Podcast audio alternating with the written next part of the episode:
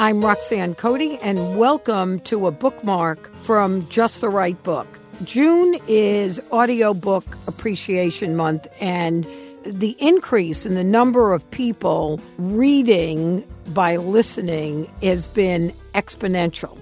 And earlier this week, I spoke to Book Riot's associate editor, Sharifah Williams, who gave us some of her favorite audiobook recommendations. Let's take a listen to that conversation. So June is audiobook month, and so people are on the road. They're looking for ideas to what to listen to, and audiobooks are, you know, clearly on the rise in terms of the number of people reading by listening.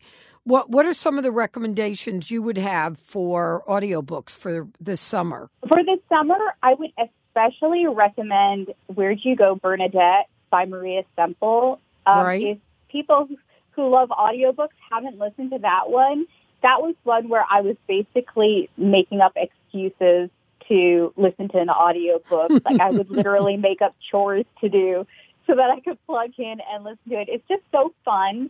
It's so addictive. And it follows a family and stars this irreverent and hilarious fifteen-year-old girl named Bee Branch. And Bee was just the perfect narrator, and not only in terms of the narrative voice, but also the narrator for this actual audiobook was perfect. And she tells the story about her family's unraveling. You've got all sorts of eccentric people in this story. You've got the work-obsessed tech guru father, um, a mother battling the suburban jungle and rethinking her place in the world, and this really sharp, observant daughter. I just love this book. I sped through it. I could not stop reading it. And if you're going on a road trip, I would definitely recommend this book to listen to. You will not stop laughing. And it's so smart.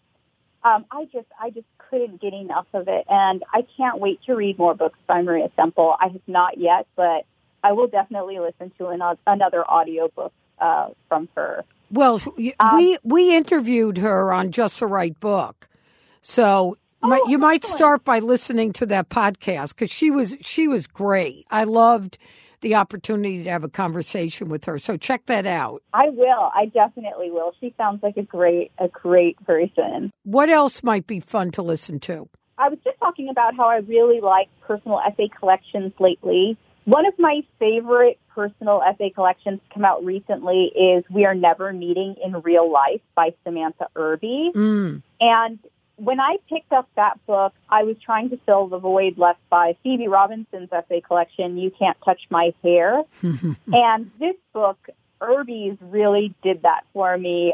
And I feel like we're getting some amazing um, essay collections lately. Irby's collection is about being Black, being queer, and keeping it real, whether she's going on her first date with a woman or deciding not to give birth. She's a blogger. She's a comedian. She really gave me what I enjoy most from essay collections lately, which is life laid bare and really full of humor. I found myself, this is another one where I found myself actually laughing out loud at her stories and also at myself because she's absolutely relatable. Mm. And another one that I, this is a different a bit of a departure from Maria Semple's and Samantha Irby's book, but Lincoln in the Bardo by George Saunders is another great one I read recently. I think I actually read this when it originally came out because I'd been hearing so much about it.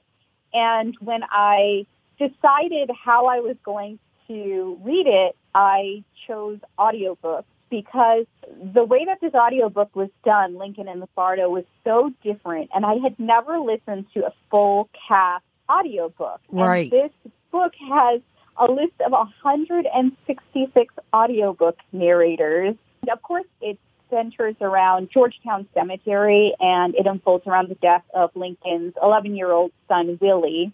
And it's this really heartfelt, moving story, super moody, super complex. It's definitely different. It's a very different experience. I would call it an experience for sure. It's strange and sometimes disorienting, But I really enjoyed Strange and Disorienting, and this was actually my first experience with George Saunders. Mm. And I just loved the audiobook. I really, really enjoyed it. I was very excited to try and identify some familiar voices like David Sedaris and Julianne Moore and Carrie Brownstein. There were just so many, and it was well done. It was like listening to a play. I'm fascinated that you listened to that on audio, because mm-hmm. what I was wondering, you know, it's a very deconstructionist sort of a book, and maybe even comes closer to a script in some ways, because there are different characters speaking all the time. Did you find it confusing to try to remember who was speaking? I did at first. It did take me a while to get into the rhythm of this book. And I think that's why a lot of people decided that the audiobook wasn't for them, was because it takes a while to get into the moment. And there was a part There was a moment when I was listening to the audiobook where I just decided, you know what, I'm just going to like let go of trying really yeah, hard yeah. to identify everybody. Just surrender to it. Exactly. And once I decided that, I I really began to enjoy it, and I stopped holding on to like the trappings of traditional writing or reading, and it just turned into something completely different as far as my reading experiences go. You know, I'm curious whether those of you who listen to audiobooks, you might want to let us know about what kinds of books you rather listen to on audio. For instance, do you like nonfiction better? Do you like fiction better? When do you listen to audiobooks? And you could just email us at info at justtherightbookpodcast dot com and let us know. You also let us know about some of your favorite audiobooks. The one I've just listened to recently, which is almost like listening to a play. Uh, in fact, one of the books Sharifah talked about that she loved on audio that felt like a play also was George Saunders' Lincoln in the Bardo.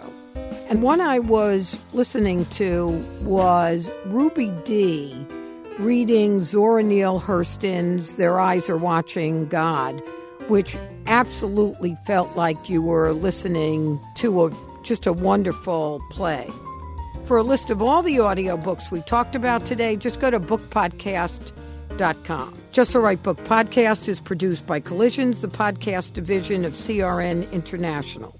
Our original music was created by Mark Berman. Our producer is Christina Torres, and our audio engineer is Pat Keogh. Thank you all so much for listening.